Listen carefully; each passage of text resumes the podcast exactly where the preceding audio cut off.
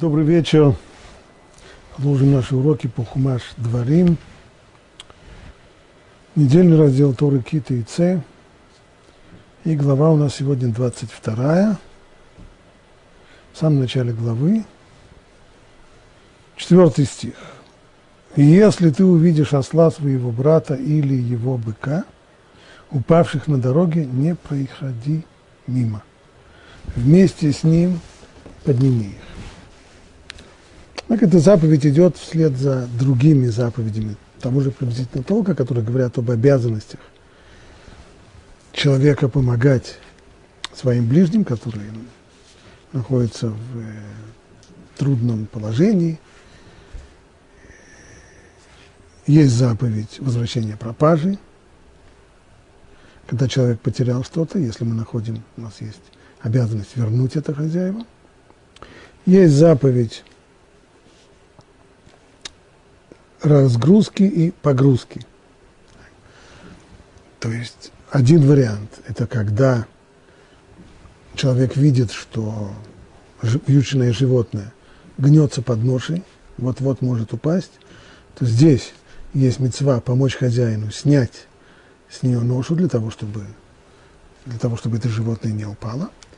И обратно этому заповедь, когда человек видит, что кто-то хочет нагрузить ношу на своего осла или на какое-то другое вьючное животное, точно так же в наше время на автомобиль, то есть мецва помочь ему. И об этом здесь и говорит Тора. Если ты увидишь осла своего брата или его быка, упавших на дороге. Речь идет здесь о заповеди разгрузить. Не проходи мимо, да, не делай вид, что ты не заметил – вместе с ним подними их. Что значит вместе с ним? Раши подчеркивает, имеется здесь в виду вместе с хозяином, хозяином животного. Но если хозяин отошел в сторону и говорит, э, у тебя есть мецва, нет, ты, ты же обязан разгрузить. Вот э, выполняй, пожалуйста. Тогда не обязан. Тогда увидевший упавшее животное освобождается от обязанности помогать человеку, который сам не хочет помогать себе. Равиш, комментируя этот стих, он э, входит здесь в довольно пространное рассуждение о характере вот этих заповедей Торы вообще. Начинает он с одной важной детали, которая касается вот тех самых трех законов, которые идут здесь в Торе подряд. Заповедь возвращения пропажи и заповедь помощи при разгрузке и погрузке. И начинает он так.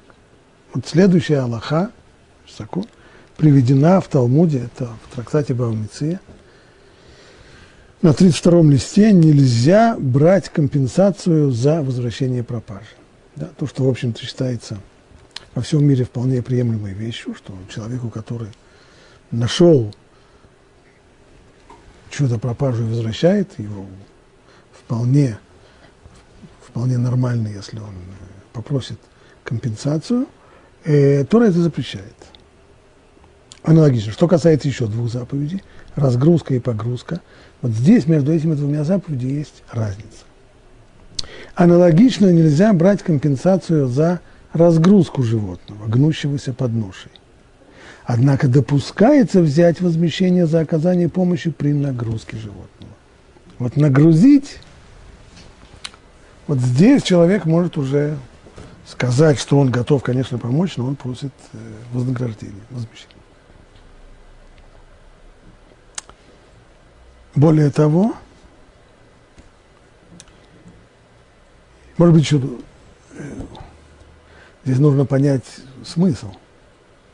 Если бы не было этого последнего развлечения, то мы могли бы объяснить так. Тора не разрешает брать возмещение за возвращение пропажи, потому что это заповедь. Когда я могу просить, чтобы мой труд вознаградили? Когда я могу, могу потрудиться, могу не потрудиться. Когда я не обязан этого делать. Если я не обязан этого делать, то я могу сказать, что я готов помочь вам, ну, за скромную плату. Но если я обязан, то какие я могу выдвигать здесь требования? как я могу просить, чтобы меня вознаградили за то, что я работал, ведь работая я только выполнял свой долг, свою обязанность, я обязан был это сделать. Это объяснение было бы хорошо, если бы не последняя деталь, когда выясняется, что на самом деле погрузка, несмотря на то, что это заповедь, это тоже обязанность, вот ее делать даром не обязан.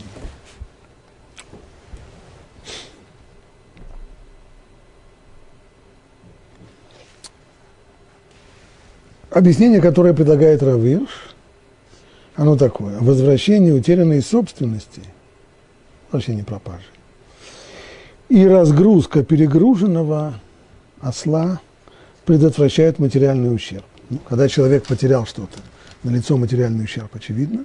Если ему не вернут, то будет у него ущерб. А со слом дело тоже плохо. Он пока еще стоит на четырех ногах, но он уже гнется. Он падает на дороге. И если сейчас с него не снять эту ношу, которая оказалась выше его возможностей, то все может закончиться очень печально. И не будет у человека больше осла. Или, может быть, будет осел живой, но уже не работоспособный. А это, безусловно, материальный ущерб. Вот в этих случаях возмещение материального ущерба Тора повелела, чтобы человек делал это бескорыстно.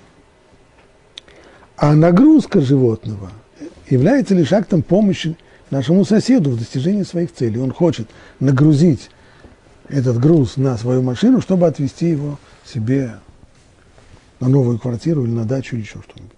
Вот это может объяснить цитируемое выше здесь различие в законе, то есть в том случае, когда речь не идет о возмещении материального убытка, о предотвращении, точнее, материального убытка, здесь Тора не повелела делать это даром, поскольку там, где есть опасение, что будет ущерб, там нужно помочь даром, бескорыстно, а там, где только помощь человеку в достижении его целей, там нет обязанности помогать бескорыстно. Итак, продолжает Равирш, разрешается получать компенсацию за помощь, оказываемую при нагрузке животного. Более того, сказали выше, что нельзя просить вознаграждения за возвращение пропажи и за разгрузку животного.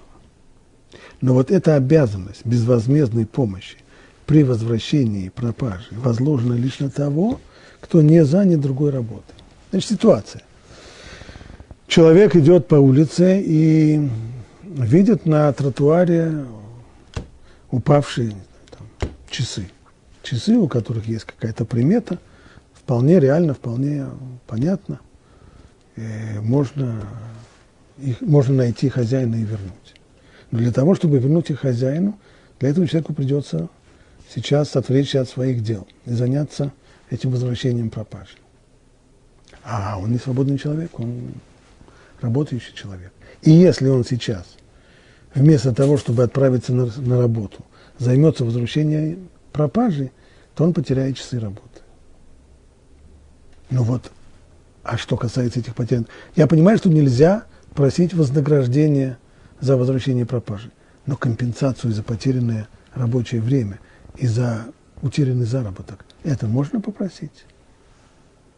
Так вот, Талмуд говорит, что обязанность безвозмездной помощи при возвращении пропажи возложена лишь на того, кто не занят другой работой.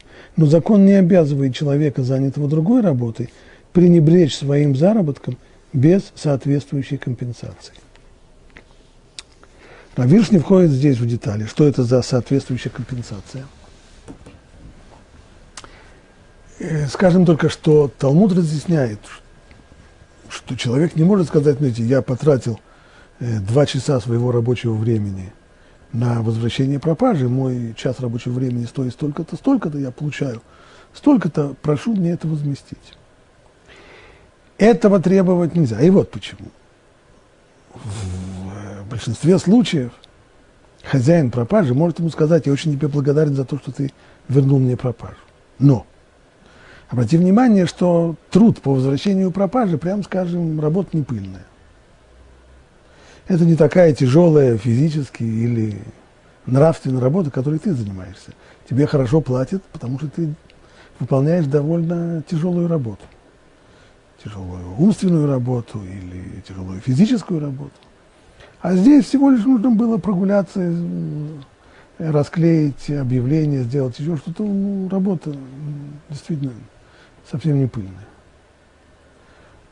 Поэтому, если ты, ты, ты, если можешь просить возмещения, но не, не полностью того, что ты потерял, ведь в конечном итоге верно, что ты потерял в заработке. Но с другой стороны, ты не работал так тяжело. И эта претензия, безусловно, рациональная, она логичная. Поэтому закон определяет следующим образом. Человеку выплачивают в таком случае компенсацию, он может рассчитывать на компенсацию, но только то, что называется как праздный работник. Что такое как праздный работник? Это означает следующее.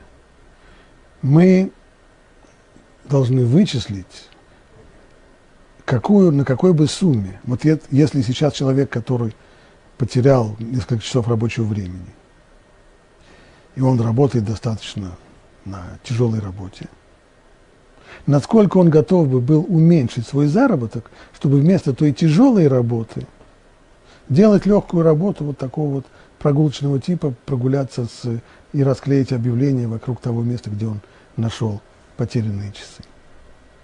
Есть еще одно мнение среди комментаторов Талмуда, что имеется в виду нечто э, похожее на пособие по безработице у нас. То есть мы спрашиваем, не сколько, насколько человек готов был уменьшить свой заработок, чтобы изменить вид работы из более тяжелой на более легкую, а мы высчитываем, сколько, то есть они понимают, как праздный работник буквально, то есть насколько человек готов уменьшить свой доход, чтобы вместо того, чтобы работать, вообще не работать и сидеть дома. Так? Это более-менее так вычисляется на сегодняшний день пособие по безработице. Оно не должно быть слишком высоким, потому что если оно будет выше определенной нормы, то тогда человек будет просто не, не захочется ему работать.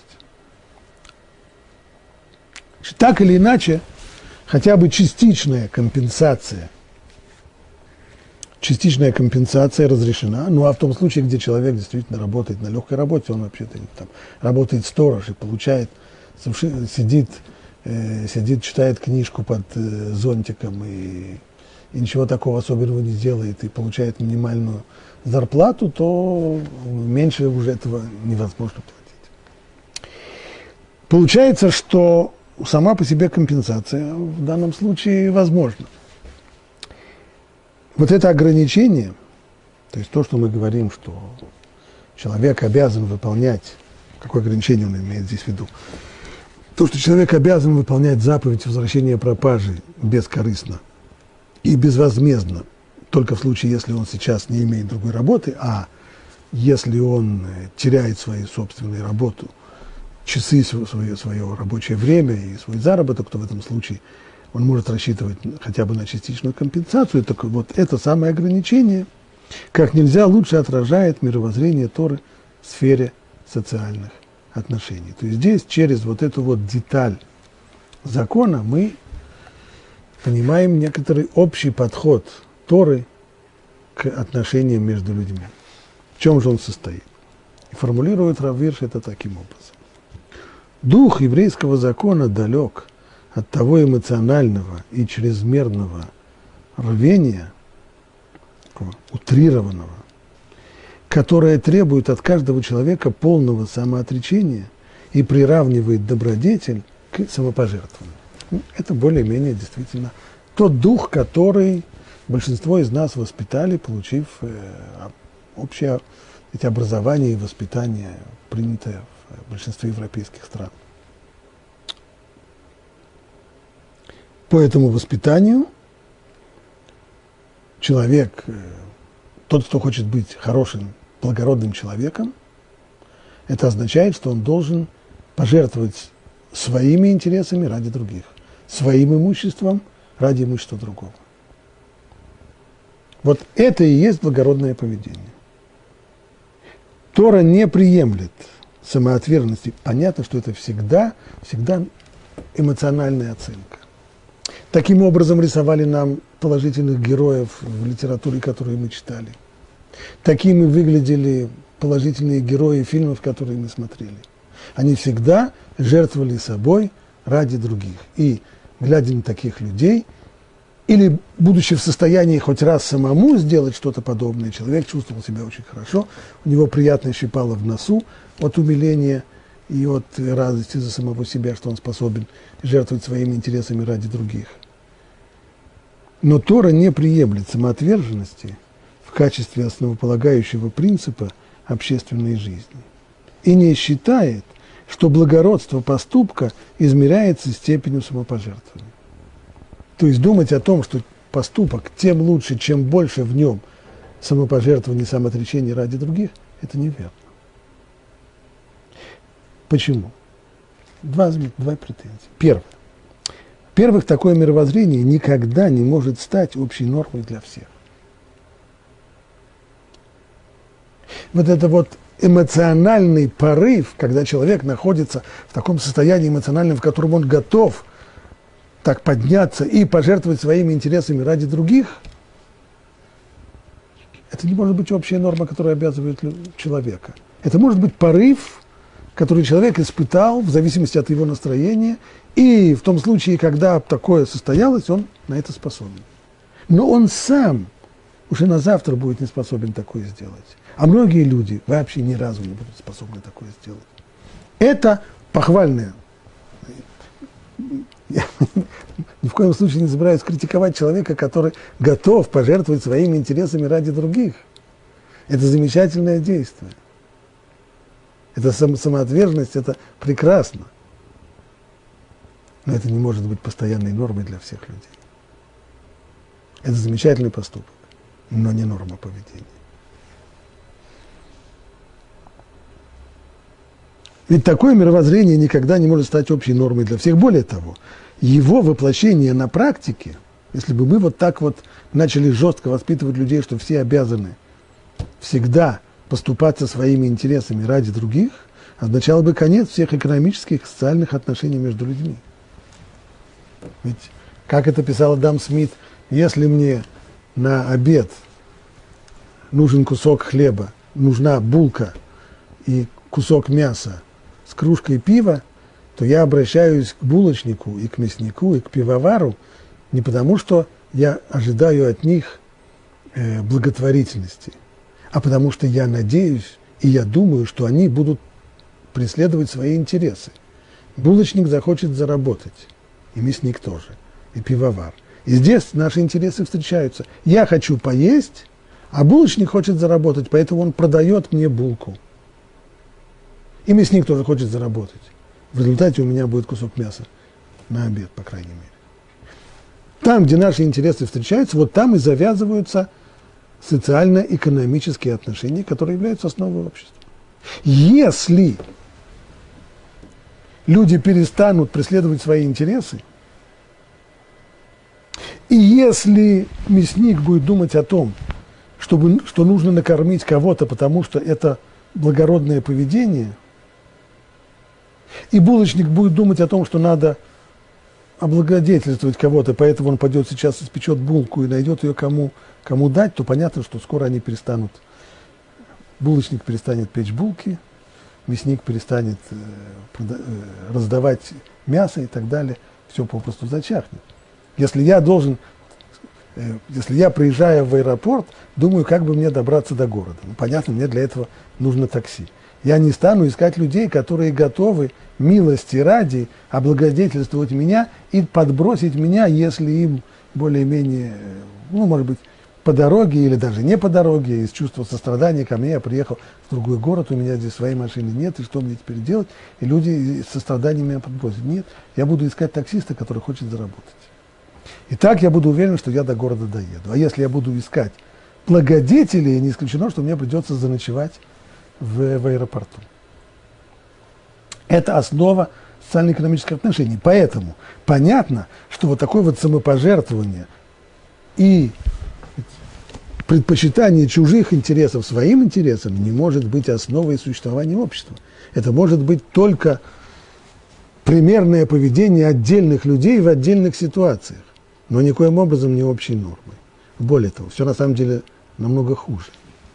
Если, пишет дальше Равир, принцип С другой стороны, чрезмерно завышенные требования, заложенные в таком мировоззрении, превращают его в совершенно непрактичный идеал и позволяют практически мыслящим людям оставаться законченными эгоистами. И что получается? Значит, с одной стороны, понятно, и все понимают, что общество строится на вот той самой формуле, которую высказал э, Адам Смит, так, что люди преследуют свои интересы, и именно через преследование интересов – там наши интересы время от времени сходятся, именно через это и осуществляются социально-экономические отношения, представляющие собой основу общества. Это с одной стороны. Но с другой стороны, культура-то, и об этом мы говорили, культура, которая людям преподается, она-то преподносит совершенно другое. Она-то преподносит, что моральный, нравственный поступок – это именно самопожертвование, это именно самоотречение ради других. И так люди воспитываются. То есть требования к человеку, морально-нравственные требования – они завышенные, они нереально завышенные. Планка поднята нереально высоко.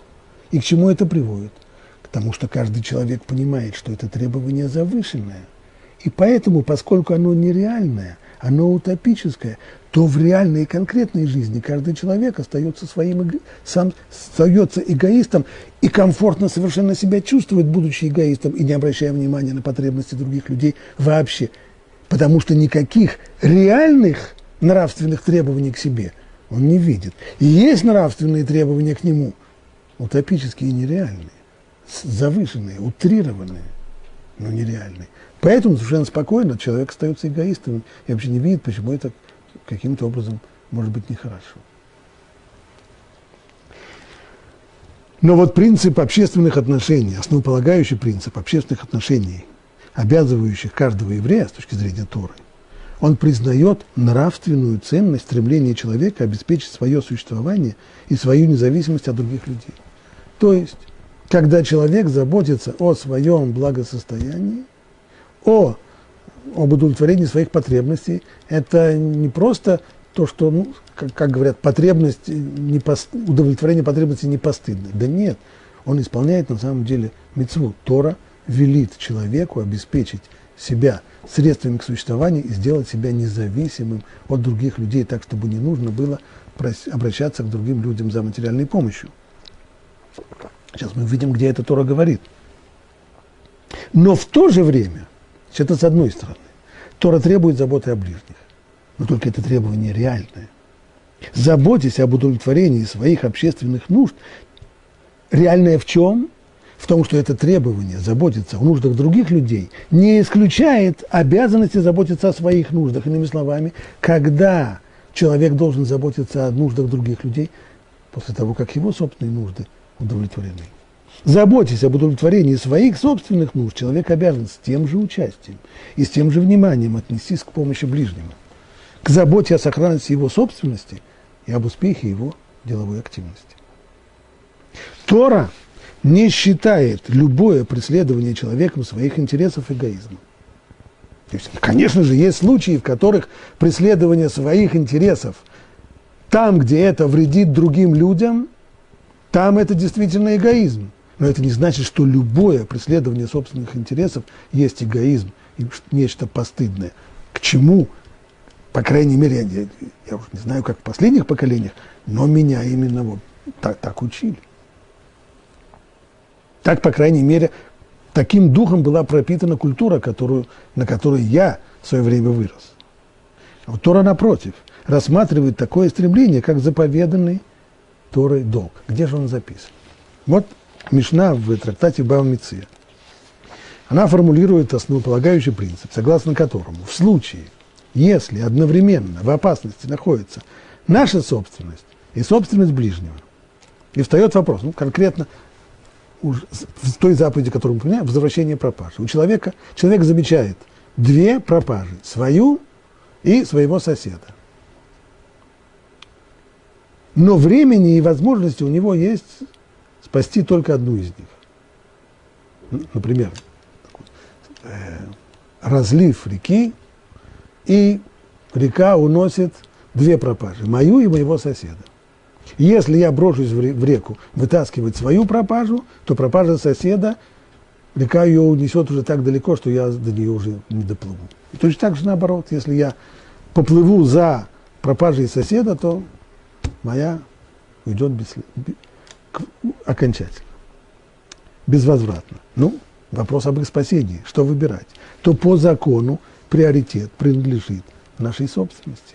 Тора не требует, чтобы мы жертвовали своим имуществом ради имущества ближнего. На страницах Талмуда Рав Юда со слов Рава связывает этот принцип со стихом Торы. Что это за стих? Анализ Хурох, мы уже его упоминали.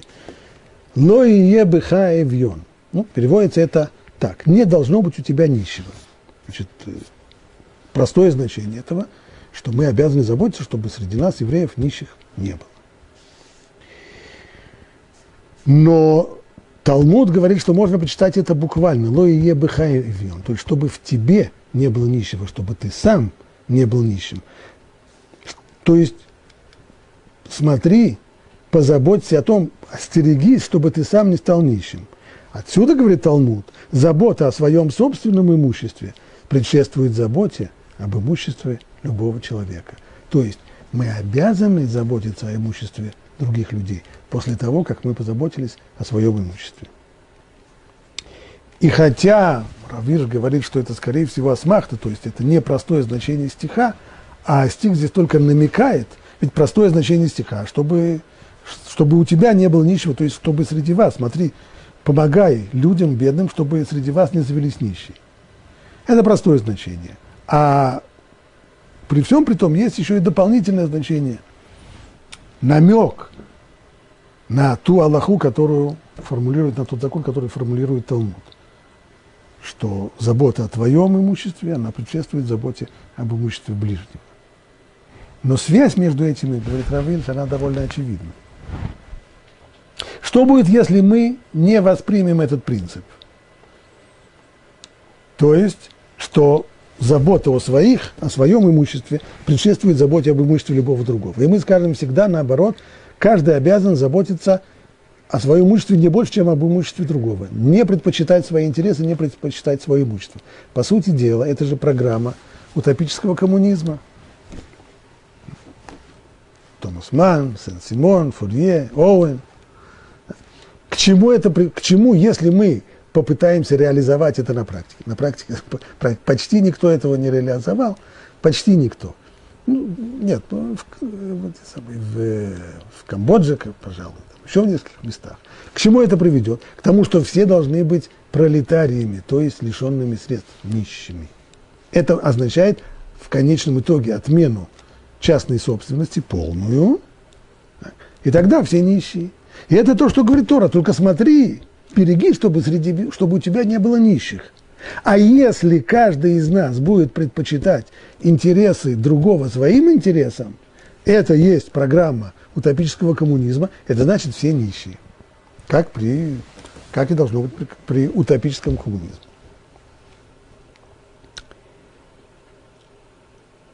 Итак, Рав Иуда, со слов Рава, в Талмуде формулирует это правило, что забота о твоем собственном имуществе предшествует заботе об имуществе любого другого человека. Соответственно, если есть пропажа моя и моего ближнего. Сначала я занимаюсь возвращением своей пропажи. Если остается еще время и возможности тогда заняться возвращением пропажи ближнего, тогда занимаюсь этим. Ну а если пропадет, тогда уж нечего делать. Однако тот же самый Равьюда, там в продолжении того, что он сказал, спешит добавить со слов Равы еще одно утверждение. Это предостережение. Любой, кто поступает так, то есть он сформулировал правила поведения. Но любой, кто поступает так, заботясь о своем добре больше, чем о добре своих людей, то есть тот, кто поступает вот только так, рано или поздно к этому и придет. Что это значит? Иными словами, человек, который руководствуется только этим, только этим принципом, да, принцип этот высказан для того, чтобы им руководствоваться, верно. Человек обязан заботиться о своем удовлетворении своих потребностей, о своем имуществе, чтобы не стать нищим и не стать обузой для других людей. Но если человек только этим руководствуется и все время боится, как бы ему не обеднеть, вскоре придет к тому, что то, чего он так старался избежать, он придет к тому, чего так старался избежать. То есть он обеднеет и, станет, и будет нуждаться уже в заботе остальных.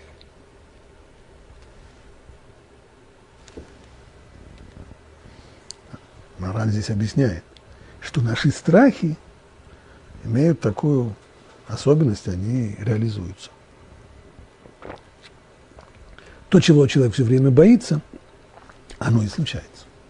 Если человек все время боится обеднеть, и поэтому все время в каждом случае рассматривает, что, э, а если я это сделаю, мое имущество от этого, мои интересы от этого не пострадают, если человек постоянно каждый поступок будет рассматривать под таким углом зрения, то в конечном итоге имущество его пострадает, в конечном итоге будет он нуждающимся.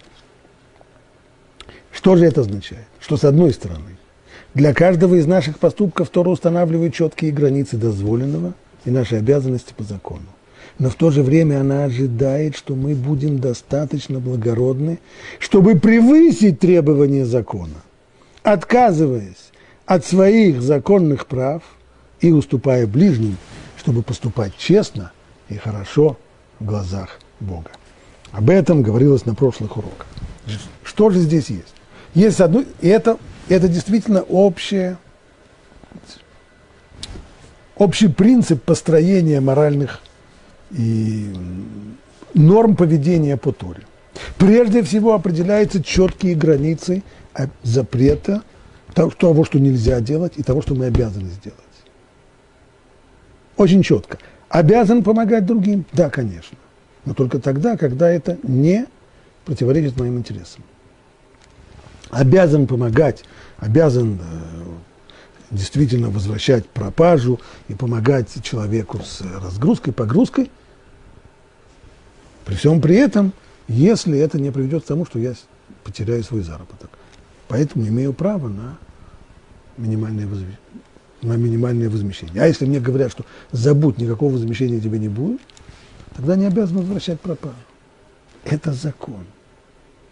Но с другой стороны, Тора ждет, чтобы мы не ограничивались ни в коем случае рамками закона, а чтобы находили возможность выходить за эти рамки, принимая на себя обязательства выше того, что требует закон.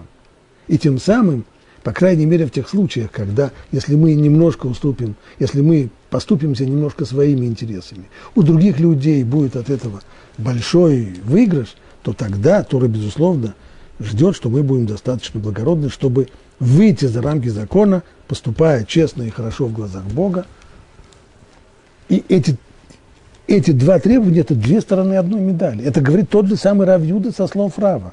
Первое, с точки зрения закона, забота о твоей собственности предшествует заботе о собственности другого. И тот же самый Равьюда говорит, но если жить только на основе этой максимы, только на основе этого принципа, в конечном итоге будешь, так и да, будешь будешь э, нуждающимся, будешь бедняком.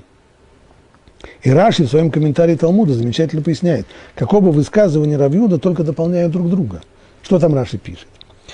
Значит, в стихе сказано, не должно быть у тебя нищего. Как это понимает Равьюда? Не должно быть у тебя нищего. Постерегись, чтобы тебе самому не стать нищим.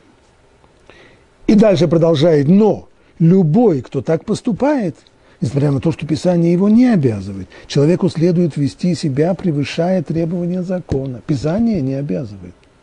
Но Тора ждет, что ты будешь вести себя, превышая требования закона, и не руководствуясь принцип «моё» раньше чужого, за исключением тех случаев, в которых он понесет очевидный ущерб. Там, где очевидный ущерб, там никто не ждет от тебя, что ты будешь выходить за рамки закона и, и превышать эти требования закона и уступать свое имущество другим. Этого тебя не ждут. Но там, где нет очевидного, там, есть только опасения, а не пострадают ли мои интересы, не пострадает ли мое имущество от этого, вот здесь Тора, безусловно, ждет от нас, что мы выйдем за рамки закона, примем на себя больше обязательств и уступим другим людям. Но если будет всегда поступать по этому принципу, то тем самым он снимает с себя обязанность быть милосердным и отзывчивым. И в конце концов он будет нуждаться сам в помощи других людей. То есть то, чего человек будет бояться в данном случае, то с ним обязательно случится. И это обещано. Окей. Это общий и очень важный взгляд, различие здесь между подходом Торы и между хорошо известным нам европейским подходом, который построен в основном на эмоциях, на, на эмоциональном рвении. Здесь же подход двоякий, как мы сказали, две стороны медали, очень четко очерченные обязанности и, с другой стороны, ожидание, что человек в, определенном, в определенных случаях будет выходить за рамки закона, принимая на себя больше обязательств. Вот теперь э, резко переходим к совершенно другой теме. Это следующий стих, пятый стих. «Да не будет мужского предмета на женщине, и мужчина пусть не надевает женского платья, ибо мерзость перед Богом всякий делающий это». Значит, женщина не должна носить на себе мужские предметы, мужчина не должен надевать женского платья, и все это мерзость. В Талмуде есть э, два, как минимум два мнения в, в объяснении этой заповеди, этого запрета. Одно мнение говорит, что имеется здесь в виду ситуация, в которой люди стараются скрыть свой пол. То есть женщина переодевается мужчиной, мужчина переодевается женщиной. Все это для того, чтобы все это как часть э, развратного поведения. Цель этого разврата. Вот что здесь запрещено. Второе мнение говорит нет. Даже там, где никаких развратных целей здесь нет, запрещено каждому из полов вести себя типичным поведением другого пола. Сегодня страшно слышать. Сегодня же все должны быть равны. Мужчины и женщины должны, вести, должны одеваться одинаково, должны вести себя одинаково. Все должно быть одинаково. А вот Тора говорит, нет, ни в коем случае. Есть мужчины, есть женщины. Мужчина должен вести себя как мужчина, женщина должна вести себя так, как это типично принято для женщин. Обратите внимание, Тора не указывает, что типично, что не типично. Мудрецы дают пример, примеры из того, что мы знаем типичное поведение. Например, в Раши здесь при, приводит, мужч, например, мужчине запрещено удалять волосы с тела, как это делают женщины, эпиляции. Вот типичное женское, типичное женское поведение, то есть уход за своим телом и за своим внешним видом, то внимание, которое женщина уделяет своему внешнему виду, и уход женщины за своим телом. Есть целый ряд совершенно типично женских вещей, которые мужчины, для них это не важно. Мужчины, если кто-то и делает, то это не типично мужское поведение. Вот это поведение запрещено мужчине. И наоборот, как говорит там Талмуд, что касается женщины, в качестве примера запрещенного мужского предмета на женщине, имеется в виду, чтобы женщина, не вооружившись, не взяв какое-нибудь оружие, не начала заниматься бы воинской службой, идти на войну и так далее. Речь не идет просто о том, что она берет в руки или навешивает на себя оружие, а занимается не женским делом, войной.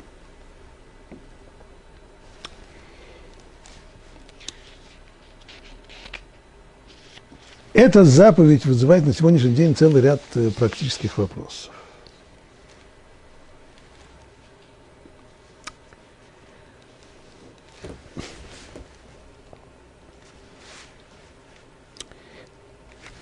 Прежде чем перейдем к практическим вопросам, скажем только в качестве предисловия, что Рамбам, когда приводит э, эти законы, говорит, что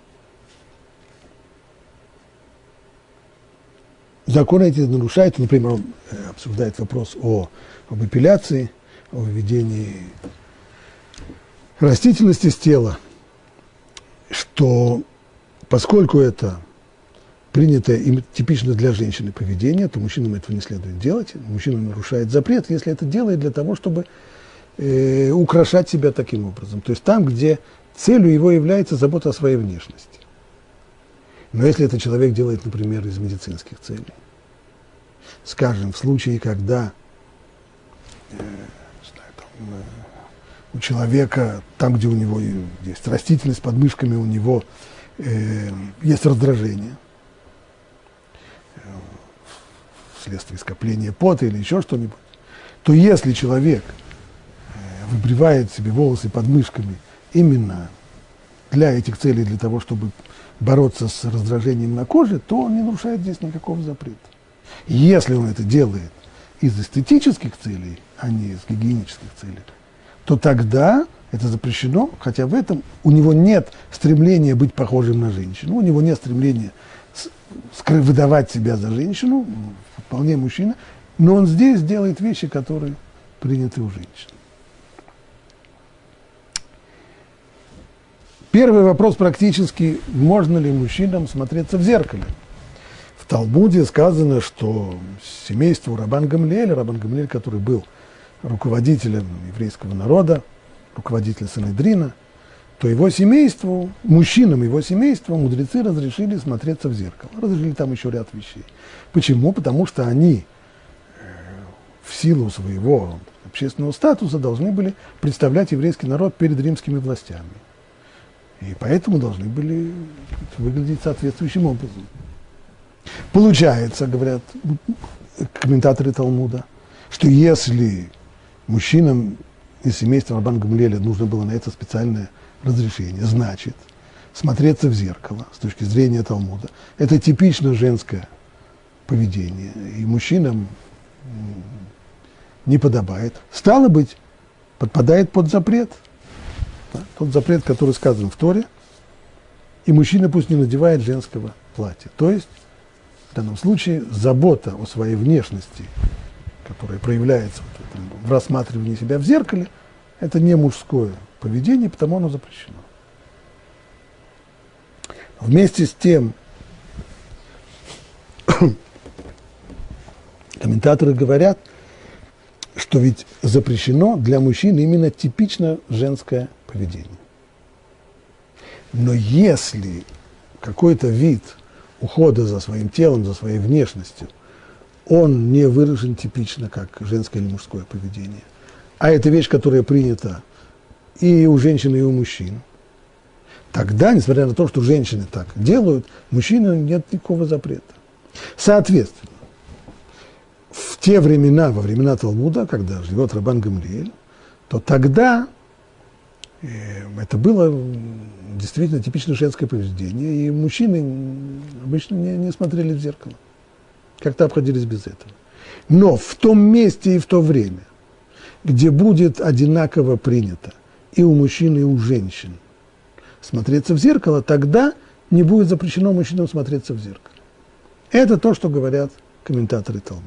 На основе этого ряд пуским говорят, что на, в наше время, на данный момент, когда широко распространенное поведение мужчин, многие мужчины смотрятся в зеркало, не меньше, по крайней мере, почти как женщины, может быть, меньше, но, по крайней мере, тоже пользуются зеркалами, то на сегодняшний день нет для нас запрета мужчине смотреться в зеркало. Некоторые пуским возражают, что, что значит принято, а у кого принято, кто здесь критерий, что вы хотите сказать?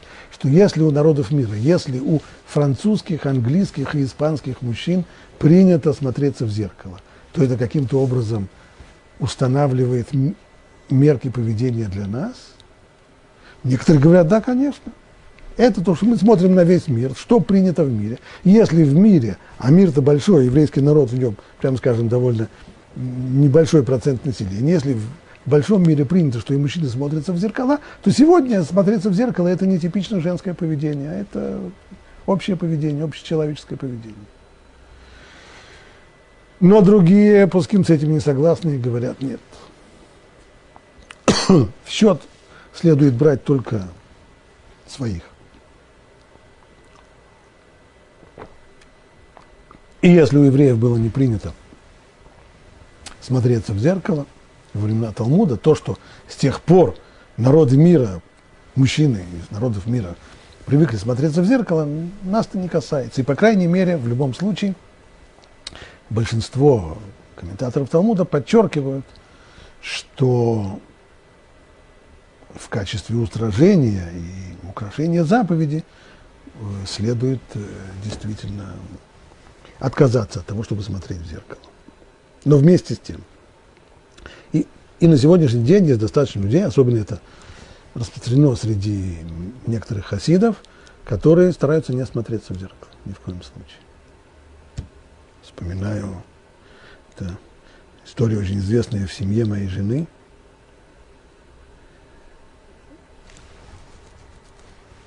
Брат ее деда, когда женился, то им подарили, его жене подарили на свадьбу хороший, хорошо сделанный платяной шкаф, у которого на одной из дверок было большое, хорошее зеркало.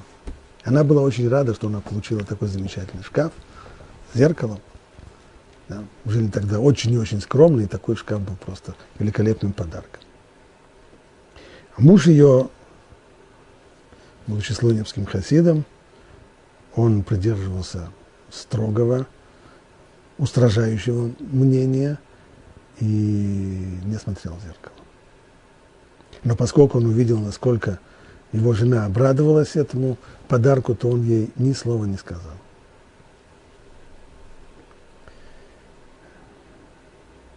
Больше десятки лет они прожили вместе. И только когда его жена умерла, сразу же после того, как она умерла, он тут же попросил вынести этот шкаф вместе с зеркалом, чтобы его дома не было. Так, всю это зеркало ему очень мешало жить, но поскольку жена его очень обрадовалась, он никогда, никогда и ни слова про это не сказал. Кстати, говорят, что при всем при том, с ним случилась еще одна история, которую рассказывают. Он как-то смотрел одну семейную фотографию и сказал, ну вот этого я знаю, это такой-то, и этого я знаю. А вот кто это посередине между ними сидит? Интересный человек, очень, очень Ему сказали, Матис, это же ты. Он себя не узнал на фотографии. То есть в зеркало, несмотря на то, что в его спальне стоял э, платяной шкаф с зеркалом, ему удалось десятки лет на него ни разу не посмотреть. Но жене он не сказал ни слова. Так или иначе, Тиферет Израиль в своем комментарии к Мишне пишет, что даже те люди, которые придерживаются более строгого мнения, и считают непозволительным смотреться в зеркало, это только когда они хотят смотреться, только для того, чтобы украшаться. Но если человек смотрится в зеркало для других целей, нет запрета. Например, если человек находится у, э, у парикмахера, так, или он сам срезает себе волосы, то, естественно, можно посмотреть в зеркало для того, чтобы не отрезать себе кусок уха. Просто совершенно очевидно можно. Соответственно, говорит Тиферет Исраиль, когда человек должен выйти на улицу, и он должен подумать о том, как должен выглядеть еврей в глазах окружающих людей, а уж тем более, если этот еврей, к тому же еще и человек, изучающий Тору, ученый, то он должен позаботиться о том, чтобы его внешний вид был, не был неряшливым, чтобы у него не было каких-то э, и на лице ничего, чтобы не было каких-то пятен или прочее, чтобы его шляпа была в порядке, чтобы его одежда была в порядке. Для этого нужно, не нужно долго рассматривать себя в зеркало, но, но, но, но, но взгляд в зеркало для того, чтобы именно не выйти в, неряшливом виде и не причинить таким образом осквернение имени Бога и не, и, и, и не выглядеть в глазах людей ужасно, это, безусловно, не только можно – но и нужно. К сожалению, часто приходится видеть людей, которые позволяют себе выходить в неряшливом виде. Если это люди, изучающие Тору, то это очень нехорошо. Перейдем к вопросу об эпиляции. Мы уже говорили, что э, если... Снова первый вопрос. Как сегодня? Сегодня это принято только у женщин или мужчины тоже это стали делать? Судя по количеству рекламы на эту тему, то, по крайней мере, среди народов мира, сегодня это постепенно становится и долей мужчин тоже. Вопрос о том, Значит ли это, что изменяются таким образом и рамки поведения для нас? Это, безусловно, спорно. Но снова там, где человек, там, где мужчина хочет э, сделать это для того, чтобы избежать раздражения на коже и так далее, то, безусловно, сделать это разрешается.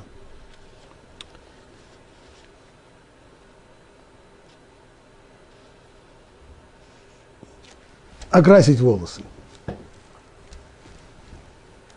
Красить волосы, безусловно, это упомянуто среди многих других типично женских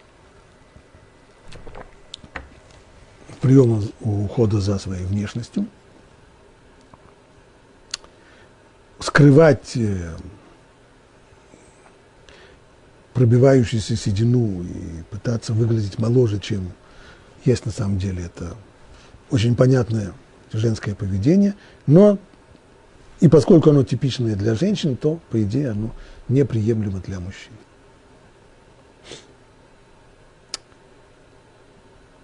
Вопрос, который обсуждали Пуским на протяжении достаточно долгого времени, как быть в крайних случаях, когда человек молодой, вдруг у него вследствие какого-то стресса или болезни или еще что-то, у него вдруг появляется седина. Иногда это бывает совершенно жутким образом, когда у человека половина бороды седая, а вторая черная. Или пол головы седая, а вторая черная. Ну, чисто э, патологические явления. И человеку это в жизни реально, реально мешает, потому что э, невесту ему трудно найти, многие начинают думать, что это у него либо он старый, либо он больной, или еще что-нибудь. Иногда, иногда и с работой получается непросто. Понятно, что если человек хочет покрасить свою посидевшую голову или бороду, молодой человек, то здесь э, вроде бы лежит именно забота о его внешности. Вместе с тем Пуским приводит здесь дополнительный аргумент, а именно у нас есть правило, что если э, речь идет о том, что человек стыдится, для того, чтобы избежать возможности осрамиться – и не испытывать стыда перед другими, можно нарушать запреты мудрецов, но не запреты Тора. Поэтому встает вопрос о том, как вот этот запрет подкрасить свои седые волосы. Это запрет Торы или только запрет мудрецов? И многие пуским уточняют, что, по крайней мере, мнение ряда комментаторов Талмуда, если не всех, но ряда важных комментаторов Талмуда, что это только запрет мудрецов, тогда, быть может, можно разрешить человеку в такой ситуации покрасить свои волосы. Ну и некоторые прибавляют, как, например, Средееш, он хочет сказать, что это, в общем-то, не, не забота о своей внешности. Человек заботится здесь о том, что он невесту не может найти, или на работу его не принимает из-за того, что у него полбороды черный, а полбороды седой, что он дурацкий выглядит. С этим, понятно, можно спорить, потому что почему его не принимают, потому что он по-дурацки выглядит. Поэтому он хочет выглядеть нормально, чтобы его приняли на работу. Поэтому это такое скользкое место. Но, по крайней мере, с той стороны, что это, быть может, только запрет мудрецов, и если здесь есть, если человек очень стыдится, стесняется того, что у него пол бороды седой, то, быть может, можно ему в данном случае разрешить. И, наконец, э, последний вопрос, который мне здесь хотелось бы обсудить. До сих пор мы все занимались мужчинами, которые э, ухаживают за, за своим э, телом и за своей внешностью. А что касается женщин, а именно, может ли женщина носить брюки? Разрешено ли женщине законом Тора носить брюки? Э, некоторые авторитеты еще в, в 70-х годах прошлого века писали, что, безусловно, это подпадает под запрет, который мы сейчас обсуждаем, а именно то, что сказано в Торе, чтобы не было мужских предметов на женщине. Так, мужская одежда, брюки – это мужская одежда, типично мужская, не женская, поэтому это запрещено. Ицхак так писал, но ряд других подпуским наши, Кляйн в Мишне Лохот, там Абади Юсеф другие говорили, что это не так. Прежде всего потому, что покрой, обычно покрой, покрой женских брюк он другой, цвета ткани, из которых женщины шьют себе брюки, тоже другой. То есть по этим брюкам можно отличить, брюки это женские или мужские.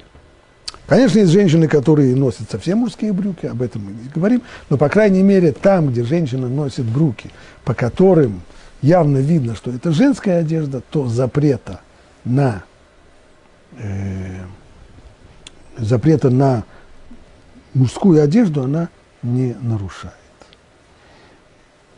Прибавляю здесь еще дополнительный момент.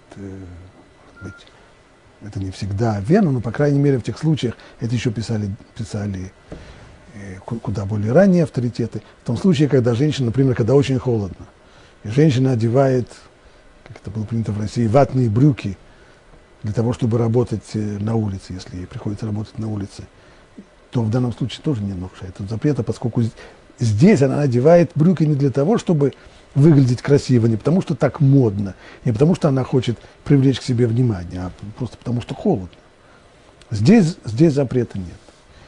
И кроме того, как мы сказали, брюки по покрою и цвету которых видно, что это брюки женские, этот запрет не нарушается. Но это не значит, что брюки можно одевать. Потому что практически все, без исключения авторитеты, говорят, что совершенно по другой причине брюки одевать не следует, ибо это не скромная одежда, одежда, в особенности, если эти брюки еще и облегающие, иногда мода такая, иногда другая, но в любом случае это не скромная одежда, и поэтому брюки не следует одевать, несмотря на то, что запрет конкретный на мужскую одежду для женщины здесь не нарушается, но все равно делать этого нельзя. Ну и закончим мы вот чем. Вспомним, что сегодня так выходит сегодня начало месяца Адар.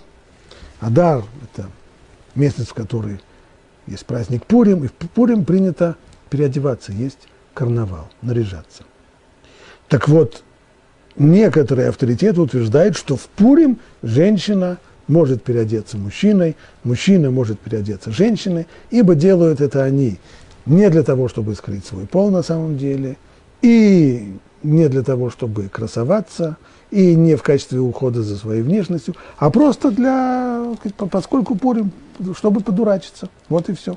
Поэтому разрешают. Но вместе с тем это не, с этим не все, не все согласны. И доказательства, которые приводят разрешающие, они приводят это как раз то, что мы сказали выше, что, что разрешали многие авторитеты женщине надевать э, брюки, когда, когда холодно. Но там надевать ватные брюки, когда холодно, другого выхода нет. Холодрыга. Как же еще выйти на улицу? Можно же замерзнуть. Другого выхода, кроме как как-то закутаться, нет. Поэтому и одевали брюки. Но здесь хотят люди веселиться в Пурим, ну, можно веселиться по-другому. Я уже не говорю, что можно вообще не наряжаться. Даже если очень-очень хочется наряжаться, то, по крайней мере, можно нарядиться женщине в женские, но смешные одежды. И мужчине в мужские, но смешные одежды. Можно, есть достаточно много э, способов э, наряжаться, чтобы, чтобы не выдавать свое истинное, ведь, свою истинную суть, выполнять этот принцип на афоху, все наоборот. Это смысл Пуримского карнавала – и не входить в эти сложные вопросы. Итак, мнения здесь разошлись. На практике следует придерживаться второго более строгого мнения. И даже в Пурим не переодеваться мужчинам в женщину, а женщинам мужчины. Пусть мужчины будут мужчинами, женщины будут женщинами, и пусть радость будет радостью, а веселье будет весельем.